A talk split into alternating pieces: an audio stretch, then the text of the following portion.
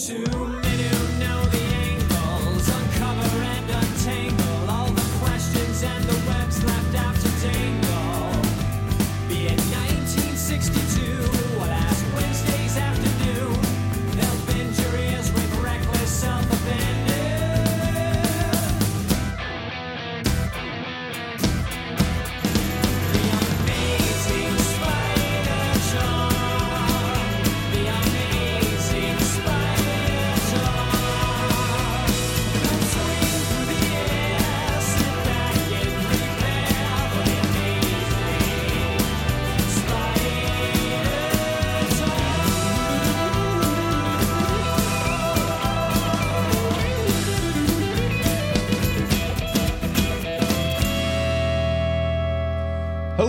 I'm Mischievous Mark Ginocchio, and I own every issue of Amazing Spider Man, Amazing Fantasy 15, and all of the annuals, which, Dan, they still don't count.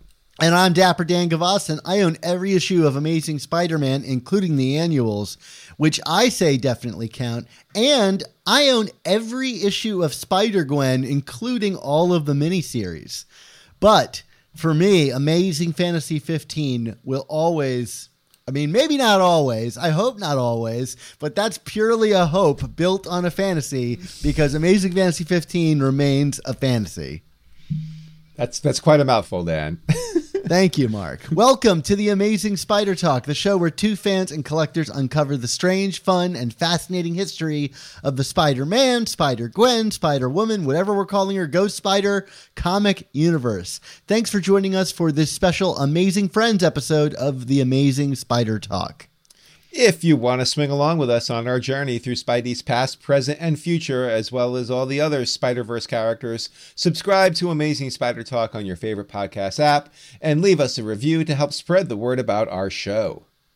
Yeah, this podcast exists because of the support of our Patreon members. If you want to receive early episodes, exclusive artwork, and keep our podcast going, go to amazingspidertalk.com and consider joining our Patreon. Now, Mark, I normally say keep our small podcast going, but this week we had a surprise. Our podcast was brought up on a British game show uh, called The Chase and was included in one of the questions. And uh, that blew my mind. So the show is making international splashes, and uh, you never know where it's going to quite pop up. Um, I'm sure we can get Rick to edit in a clip of it here. state gave its name to a D-Day landing beach. Oh, Omaha. Utah. Amazing Spider Talk is a podcast about which superhero?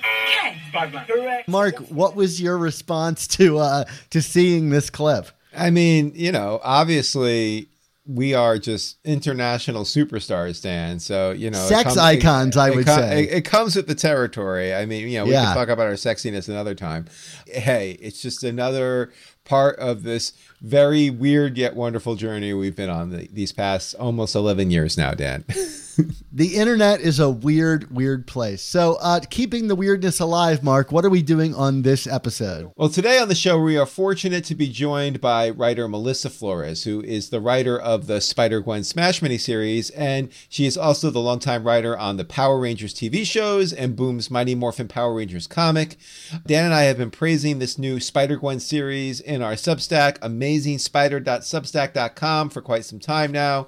And I thought it'd be great to reach out and talk to Melissa about working on the character of Spider Gwen in a limited fashion, including the upcoming giant size Spider Gwen issue, uh, which is going to drop in early March. Dan, there were uh, some nature nature related reasons why you couldn't join us on this on this interview segment. Do you want to talk a little bit about them, or or, or what? I mean, it Uh, impacts yeah, our I interview mean- itself too.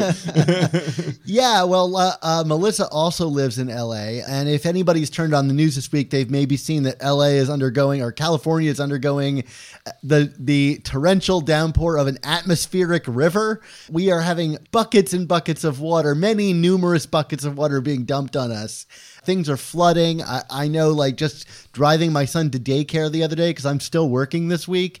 I was afraid that my car was going to quickly become useless as a car and more useful as a boat. You know, my wife had to leave town a little bit early this week because she was flying out of town and she didn't want to get stand- stranded on the West Coast. I got, I would say, stuck with daddy, dude. That's not true. Fortunate enough to spend more time with my my son.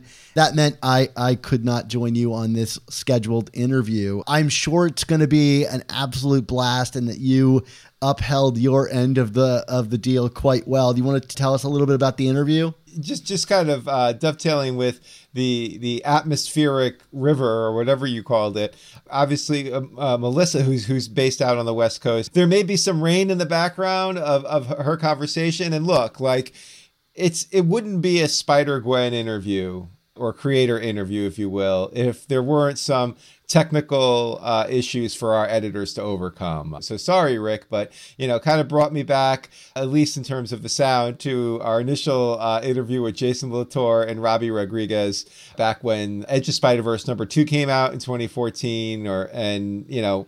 For, for the or 2015, excuse me, I think you what you had to edit out a dog barking, uh, numerous f bombs, uh, just just a lot of a lot of weird atmospheric flooding of sound, if you will. So there you go. There you go. On that note of Edge of Spider Verse 2, I think the reason we were so keen to talk to Melissa for a number of reasons is I feel like this miniseries is Spider Gwen Smash, particularly of all the Spider Gwen miniseries and runs that have happened after Latour and Rodriguez's book closed. To me, this is the closest that this title has gotten back to the spirit of what made it special. And I think that's worth noting, especially as Spider Gwen becomes, uh, you know, a larger force in pop culture and maybe gets more homogenized that somewhere we can still see what made the character initially so appealing to audiences. And so uh, I, that's what made me excited about hearing more from her. On that note we should hear from her. So let's let's take it to that stormy night very recently and hear our interview with melissa flores Well, now let's meet one of our amazing spider friends. The kind of guy who goes to other friends who recommend. Find out about the things they created. You'll love them so much that you wish you dated. But you're just friends. They're an amazing friend. A friend, a friend, a friend.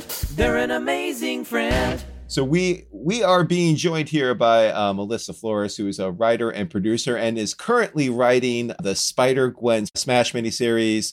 Melissa, thank you so much for joining us. Obviously, you know some of your other credits include you've been affiliated with the Power Rangers in various forms for ten years. You have the independent creator series uh, Dead Lucky for Image Comics. We are a a Spider Man slash Spider Verse adjacent podcast, so we're going to ask you some questions about Spider Gwen and, and obviously your background in comics here. So thank you so much for for coming aboard. I mean, I talk about Power Rangers entirely too much. So, Well, we do- so this will be a nice change of pace. Not that I don't love Power Rangers, but I- but I do talk a lot about Power Rangers.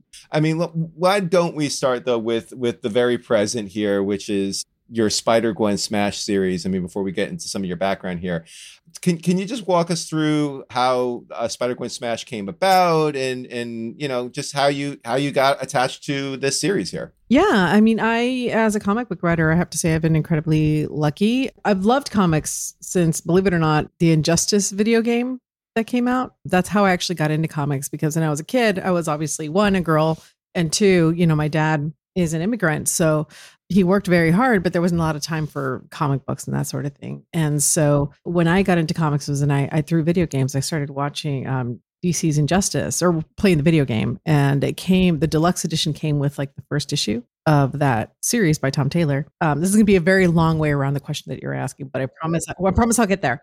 Anyways, I read that real. I didn't realize, and this is how like new I was to comics at the time. I was like a kid. I was like, wait, where's the rest of it? This isn't the whole story. And so then I that's how I ended up finding year one year two, reading those and kind of of that kind of kicked off like me reading comics, but I didn't really learn the craft until I started working on Power Rangers and I was the development executive for Power Rangers and I worked very closely with Boom Studios for Mighty Morphin Power Rangers. Doing that, I got to know the writers, I got to know the process really, really well. And so when I started actually writing professionally, um, I started working on the Dead Lucky with Kyle Higgins for the Massiverse with Image, and through that, I also got Mighty Morphin Power Rangers through uh, Boom Studios, who had read The Dead Lucky and liked it.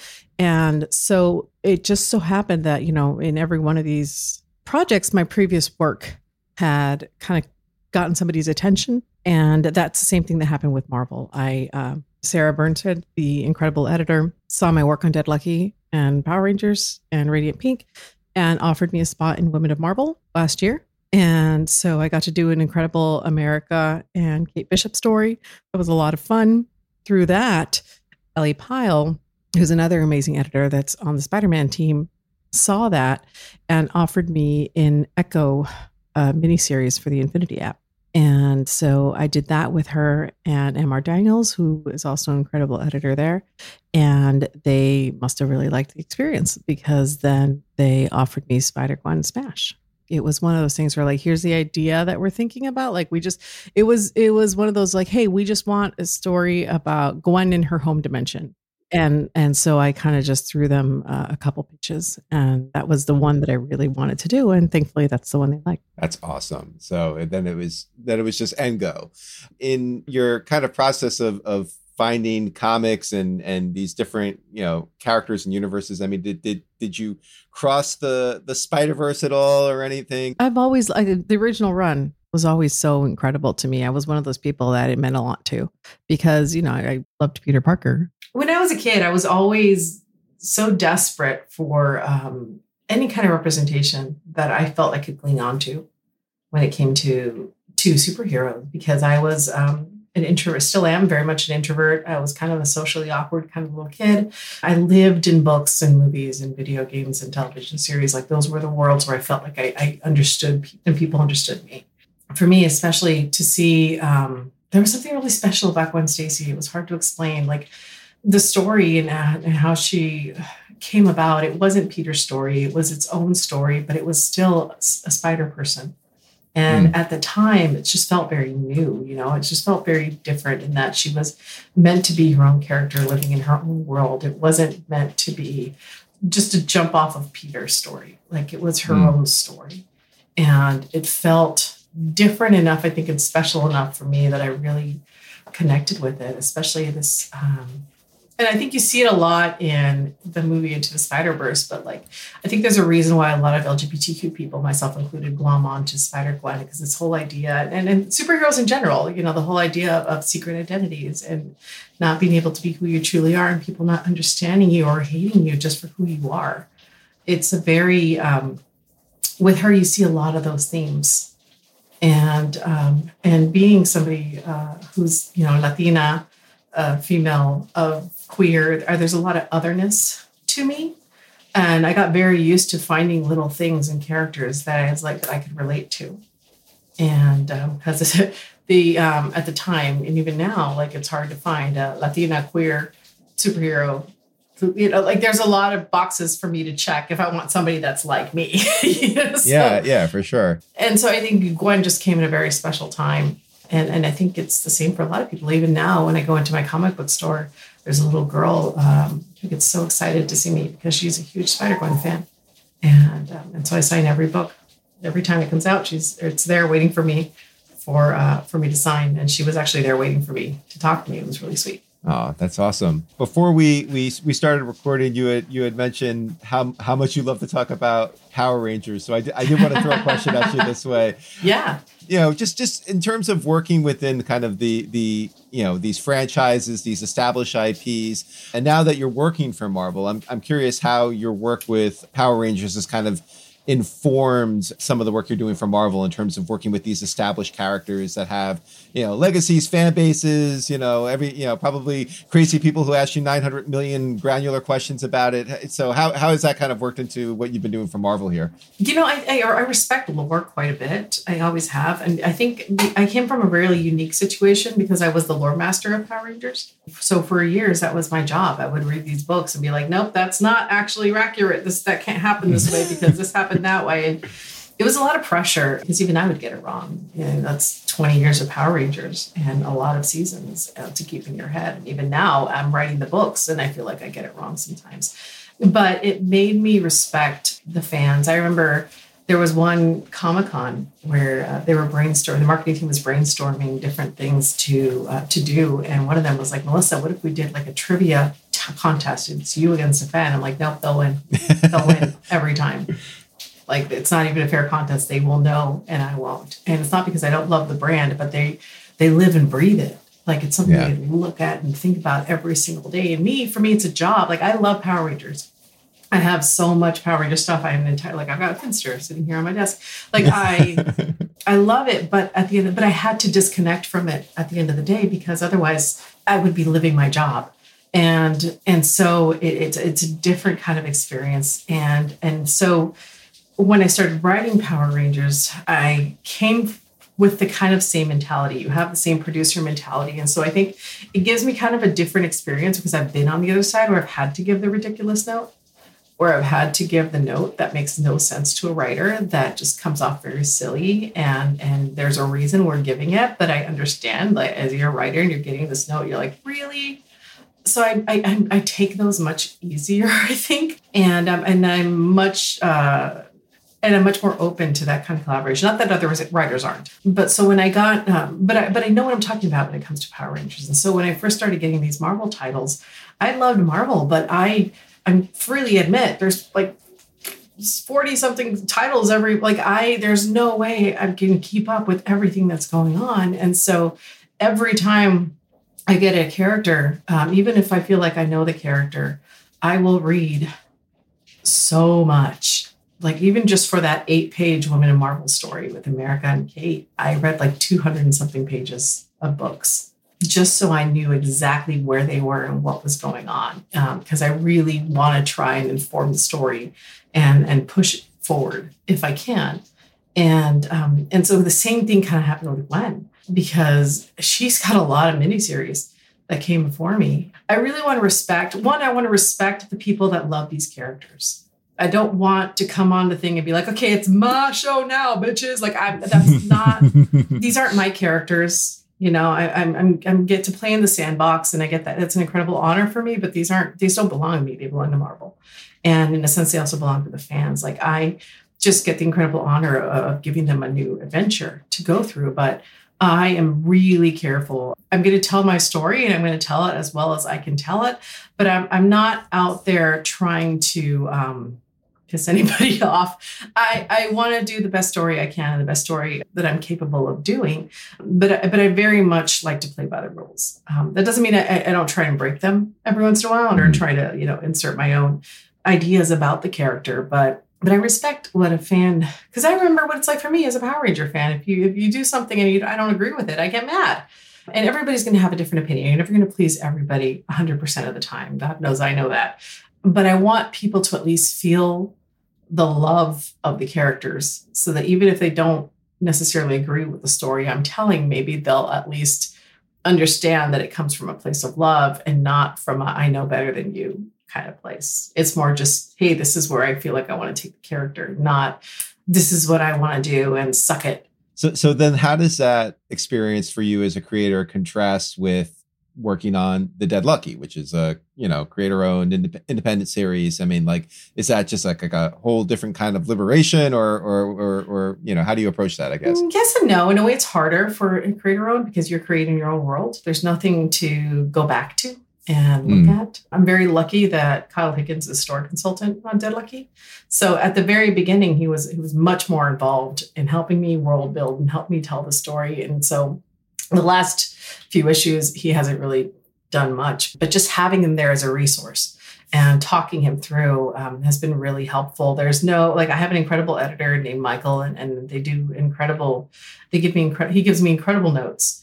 Uh, there's no license. I am the licensor, right? There's no licensor telling me this isn't right. We want to do it this way. Like I am that person, and and that is both incredibly freeing and incredibly terrifying because I like having roles, so, but having to set them my own, it's it's a different kind of experience. Uh, But I honestly love them both. I love working eh, with licensors and, and telling their stories in really fun ways. I'm doing another one for Oni Press right now called the Nacelverse with Nacelle. We're bringing back RoboForce and Biker Mice from Mars and a bunch of other stuff.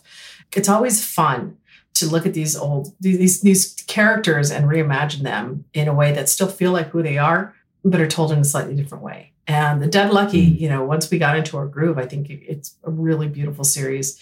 Um, but it was definitely a different experience. And and I'm working on some other creator owned stuff, and it's harder for me for sure. But I, I do as much as I can. I just try to pretend that that it all existed before, even if I'm making it all up. with Spider Gwen, I mean, you you alluded to it a few minutes ago. The the you know just the sheer amount of content that exists with this character, even just over the last ten years or so. What I've always found kind of unique to to Spider Woman Gwen Stacy is just that you know, especially for like the first I don't know, like five or six years, it felt like you know a lot of the character was associated with just a very small number of creators. You know, Mhm. specifically Jason Latour, Robbi Rodriguez. You know, now that you're you know one of the newer creators to tackle the character, I mean, do you do you feel like any obligation to kind of honor those initial stylings and storytelling devices of those creators or are you just like i mean i know you you said you know already that you're not like this is my world now but like at the same time do you just do you do you do you look back and feel like well i, I gotta i gotta throw a, a nod to that or do you just say uh, that's not for me i'm gonna just take it where i need to take it No, no. For me, uh, those original runs are very special to me. Even the stuff that's come through recently, the the, the Mary Jane Carnage stuff, the the Sue Storm stuff. Like there's little nods to all those little bits in in the book because I, I respect those runs. I mean, it's she has such she has such an interesting uh, runway and where she's been and where she's going. And I think for me, I was very lucky in that I got to keep her in Earth 65. I didn't have to worry about all the other dimensions. Literally, the point was was character development. And so I got to have these beautiful moments with her father, and I got to have these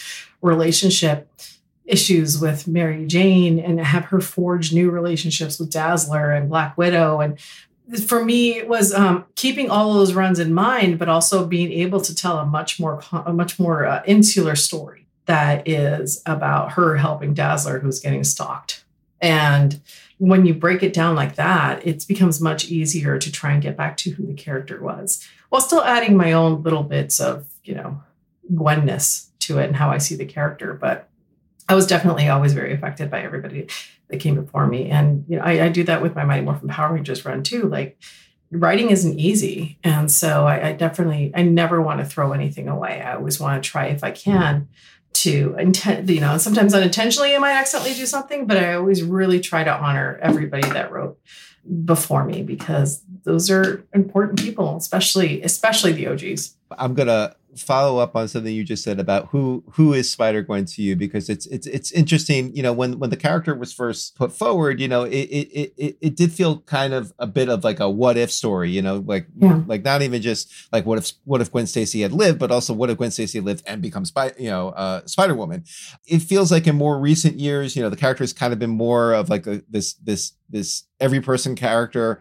From your standpoint, who, who is Earth 65 Gwen? How, how would you identify her? Or, or, or are you still figuring that out? no i think i think she's a at this point i think she doesn't know who she is and and that's what i'm playing with her i think when we started her she was she was very much this angsty angst filled punk who you know was in a rock band and had this really crazy terrible thing happen to her and all of a sudden everything she thought she knew just got ripped away from her and i don't know if she's ever really had a second to breathe and uh, ever had a second to really feel like she could understand who she is because she's not who she was.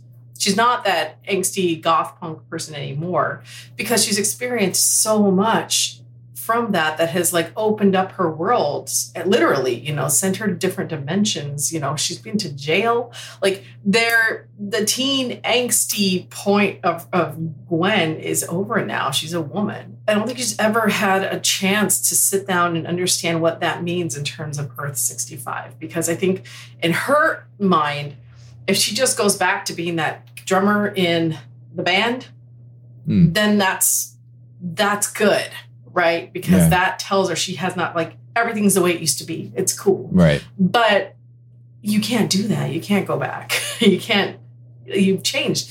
Mary jane has changed. The world has changed. And that's kind of what this run is is a little bit or this uh, miniseries is about. It's it's about her realizing that her home doesn't feel like home and her tr- making little tiny steps to make it that way, to to make her feel a little more comfortable in the world that she is supposed to call her home dimension. And she hasn't really been there very much in the past few miniseries. And so I kind of love this idea that she's literally like, and I play with it a little bit in the Dead Lucky too, where you you come home to a place expecting it to be the same and it's not. And now you have you're the one that has to change. You're the one that has to understand, hey, I'm not the girl in the the girl in the band. I'm I'm Ghost Spider, and Yeah, uh, yeah. that's never going to change. That's who I am, and even if I gave up the Ghost Spider powers tomorrow, that doesn't change what they made me. And and you see that development with her. You see it with Mary Mary Jane, even with Glory a little bit, where they're just like, okay, we can't just pretend that these last few years didn't exist. If we're going to stay together, if we're going to stay friends, if we're going to work this out, we're going to have to figure out a new way to do this. We can't just keep complaining that you're running off and being Ghost Spider. Like we have to figure this out. And unfortunately, there's not a lot of time to do that because they're on tour and Hulk keeps smashing Right. things. Exactly. So, and she's meeting, she's meeting new people. Yeah. you referenced earlier the the the into the Spider Verse movie, so I, I I you know especially when it comes to you know Gwen Stacy with that. I mean, like obviously as popular as she was in the comics, you know these movies have kind of like elevated her to a whole new realm in terms of you know pop culture and whatnot. So like you know as a creator, does that factor into how you're approaching things in the comics? Does it add pressure to you, just this popularity of the character outside of the comics? I mean, or again, do you just kind of like blot that out and and do what you got to do within the the realm of the the 24 pages you got to, or 22 pages, whatever it is these days that you get to write it in? I definitely. I mean, when I when I first got the news I was doing Spider Gwen was when it was still in theaters, so I went and watched it that night. And I just remember um, Hailee is just such an incredible voice actor. Like she brings, she inhabits that role so well, and that performance that, um, and the animation is so beautiful. I think they bring a depth to the character in a different way that I think enhances what's already in the books. But it's a different character. She she's lived a different life and she's had different experiences. So as much as I loved that character, I don't associate that character with the character in the books. It's almost like um, the America Chavez in the MCU is not the America Chavez that exists in the book. They're very different. They have very different experiences. They're very different ages. They just it's a very different character. And so the one thing that was in, that I that informed was her love of music. Like I really thought they did that beautifully really like honing in on how music can save you and ground you and keep you sane. And I took that part of her and definitely put that in this book. I was just about to ask you the music. I mean, like it's such a pronounced element through these first few issues of the series. So, yeah, can you just walk us through that choice a bit? I mean, I mean, do you have a musical background? I, I I'm I'm always kind of curious by those who who write so pronounced about music. Yeah, I mean, I used to. I used to sing. I don't sing anymore. I've lost my voice, I think, which is if you don't it's an instrument, if you don't practice it, you don't you don't use it. And uh, and I used to have a, quite a bit of a range and I used to play guitar and there was a lot like music was a huge huge part of my life and I just it was a choice not to dive deeper into it than I did. And I think a part of me mourns that because it still informs everything I do. Like every story I write has a playlist attached to it. But every time I get a new project, I put together a playlist. And that's what I listen to when I write, just to get my head in the right space for whatever story I'm creating. And for her, I feel like that really allowed me to relate to the character because beats and like the drum the drummer it's the soul of the song right it's the it's what keeps everything else moving on time Mhm. on beat. And if you have a rocky drummer and they're not good at what they do the whole band isn't stable and right now she's an amazing drummer but she's not a good drummer for the band if that makes sense because they can't count on her so There was even that one scene where it was like, uh, we'll we'll just we'll just do a sound check without the drums. Like, you know, it's like, Yeah. okay, sure, you know. Yeah, exactly. And so, and, and that's where I kind of connect with it. And I got to do some lyrics. I'm not saying I'm like an amazing lyricist or anything, but the lyrics very much play into what's happening in every story. And so I had a lot of fun with that. And I think it, I got to express my, my love of music through Gwen. And it was one of the things I feel like really connected me to her.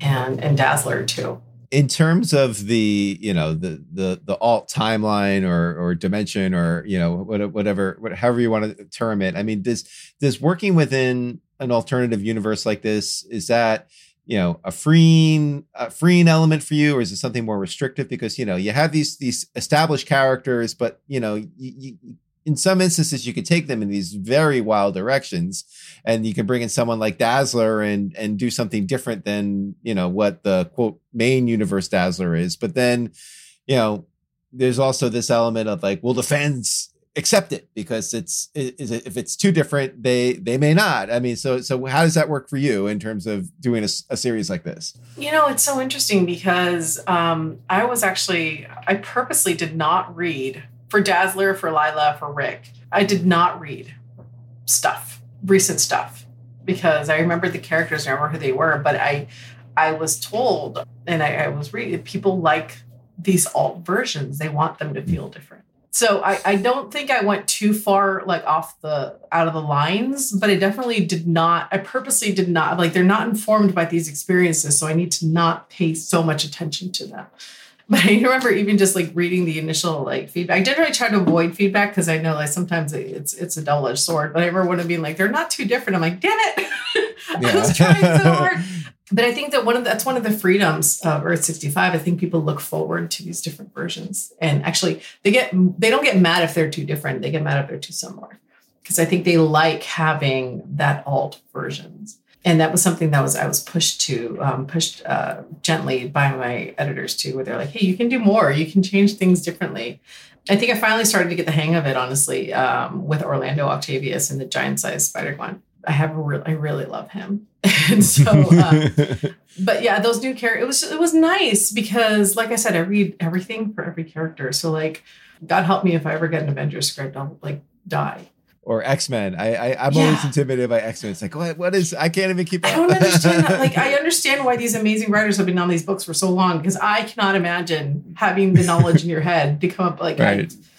it's it's terrifying. So for me, it was freeing to be having these alt characters in these new universe because I can invent their story, and it was much more quieter and homier and and. Uh, and it's just these kids in London who started a band and just happened to be mutants. And so it right was just a lot of fun.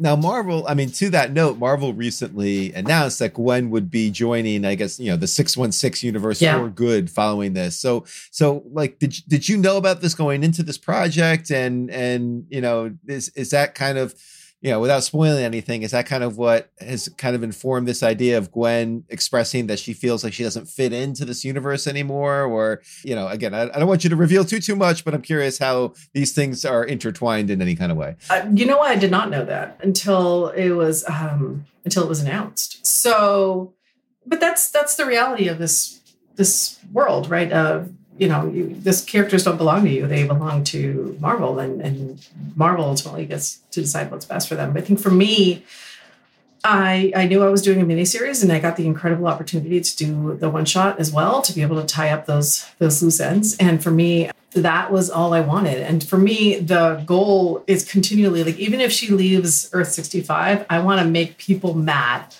that she left it.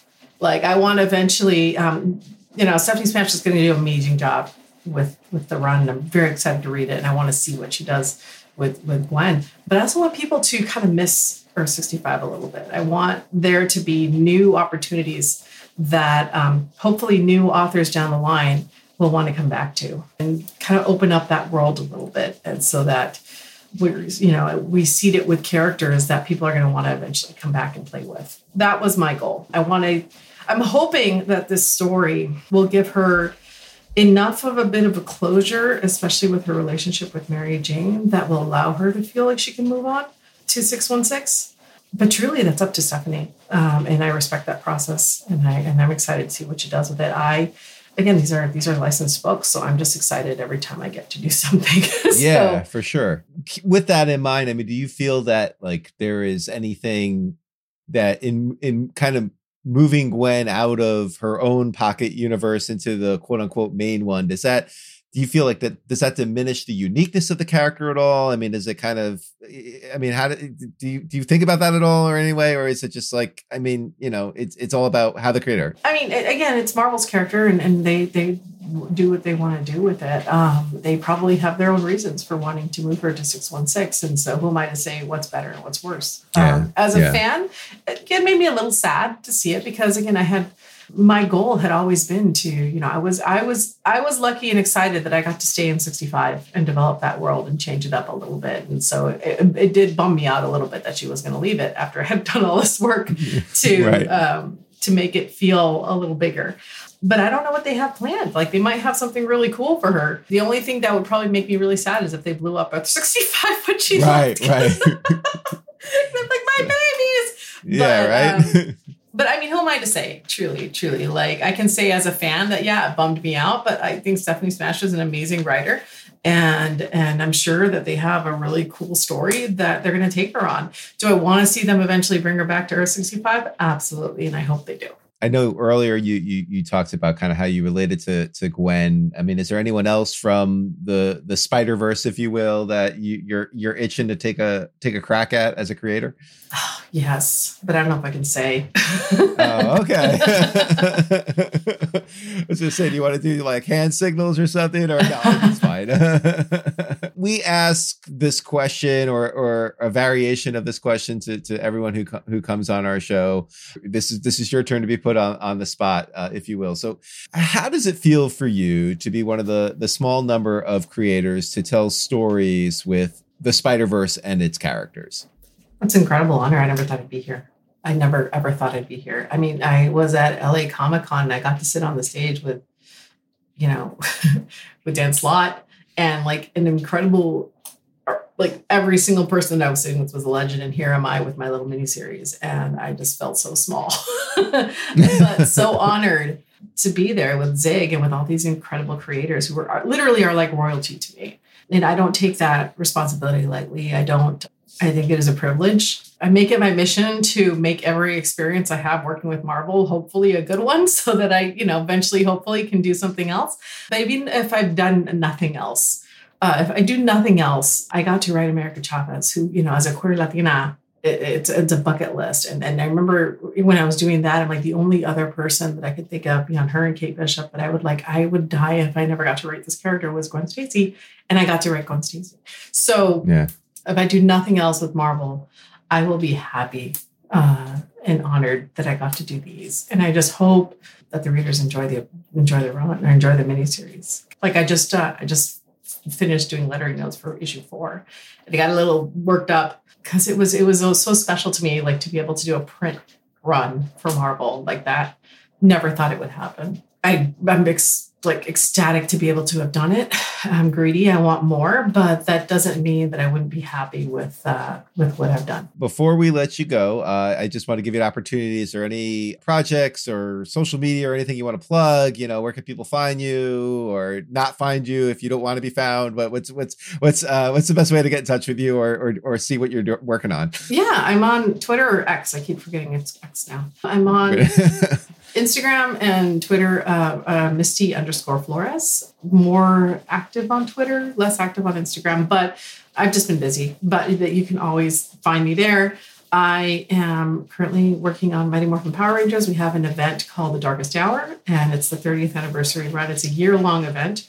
It has been giving me so many gray hairs, but it's an incredible anniversary event that I'm really enjoying. And I'm also uh, working on The Dead Lucky, which uh, has had issue 11 just released. Issue 12 will be coming up soon. And again, it's my creator owned. It's Massiverse, which is an entirely new superhero universe that I'm really excited to be a part of. Um, there's actually a humble bundle going on where you can get all like 15 trades for like 25 bucks if you want to check out something new. We, we say it's uh, superheroes with today's problems. My character, uh, the Dead Lucky, is a war veteran with PTSD who comes home to San Francisco and has to deal with the fact that her home has been privatized. And it's a lot of fun. And then I also am working with Oni Press on uh, the Nacelleverse, which is by um, Brian Weiss. It's an incredible, who's an incredible producer. He's doing uh, RoboForce, Spectre Mice from Mars, a bunch of different amazing uh, IPs that we're great uh, back in the 90s and 80s and, and still are, but he's bringing them back and reinventing them in a way. And I get to do that for the comics as well. So um, it's more, that's what I can talk about.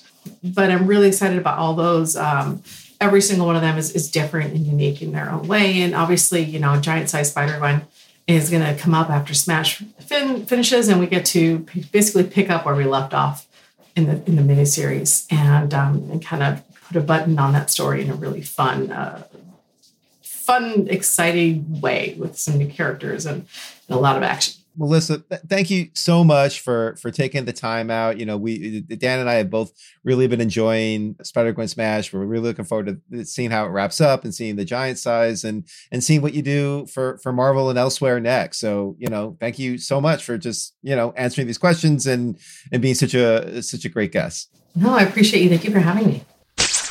All right, Dan. Well, I, I, I thought that was a really cool interview. I feel the way that Melissa identified with Gwen as a character and kind of like her her feeling of not belonging currently in this universe. I mean, it, you know, it, not only is it kind of central to this miniseries right now, but I think it kind of speaks to larger themes with this character, and it's something that you know being written by a woman now is like you know i think is feels a little more genuine and sincere in how it's being presented than maybe previous iterations of the character so i thought that was uh, really really a cool way to look at it so i really appreciated her bringing that up Yeah, and that's what's so exciting about bringing new voices, you know, into the fold at Marvel. It c- can really get you is like a new perspective that they can provide, and I think it's definitely elevated this book. I I know that immediately those themes jumped out at me, uh, you know, and made this a title that was one that I was, you know, eager to pick up and read just because like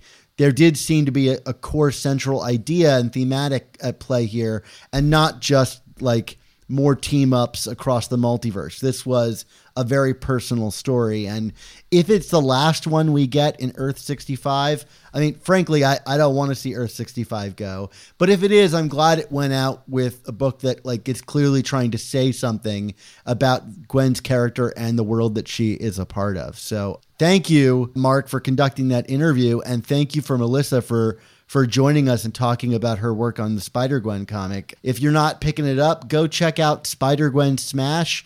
As of this recording, there's two issues out. I believe it runs for four issues and then wraps up before the title relaunches. I think you should be able to find them just about anywhere, and I don't think you'll be displeased. all right. Well with that said it is that time time for all good things to come to an end dan. So we want to say thank you to you the listeners and viewers for tuning into this episode of amazing spider talk. And of course an extra special thank you to melissa flores for coming to talk to us about spider gwen smash. Like dan said check out those latest issues wherever you get your comics Yeah, this podcast exists because of listener support on Patreon. For only $3.99 a month, you can help support our show's existence while getting early episodes, including these reviews, the same week the comics release, exclusive artwork, and a ton of other bonuses. Plus, thank you to everyone who already supports us and the work that we do, and an extended special thanks to our news contributors, Devin Coleman and John Casillo. Dan and I really want to increase all the awesome work that we do in 2024, including even more interviews with modern creators like Melissa. So if you are already a patron or want to become one, please help us to meet our goals and make this a better podcast by considering supporting our show. Just go to amazingspidertalk.com and click on the big Patreon button to get started. This podcast episode was edited by Rick Coste. The video version of the show is available on YouTube and was edited by Alex Galucki. Our artwork comes handcrafted by artists Ron Frenz, Sal Buscema, and Nick Cagnetti. Our theme songs were produced by Ryland Bojack, Tony Thaxton, and Spider Maj, and our animated intro was created and performed by Josh Sutton. Plus, don't forget to subscribe to our amazing Spider Talk Substack. This week, we're covering all of Gang War in our Substack, and we're doing a discussion of the state of Mary Jane in Spider Man comics. Ooh, boy, Mark. Controversy uh, ignited. That's amazingspider.substack.com. So, Mark, until we're invited to join in on Taylor Swift's next world tour, what's our motto? With great podcasts, there must also be Travis Kelce. Wait, no, no, no. Must also come the amazing Spider Talk. Don't, don't miss the next installment.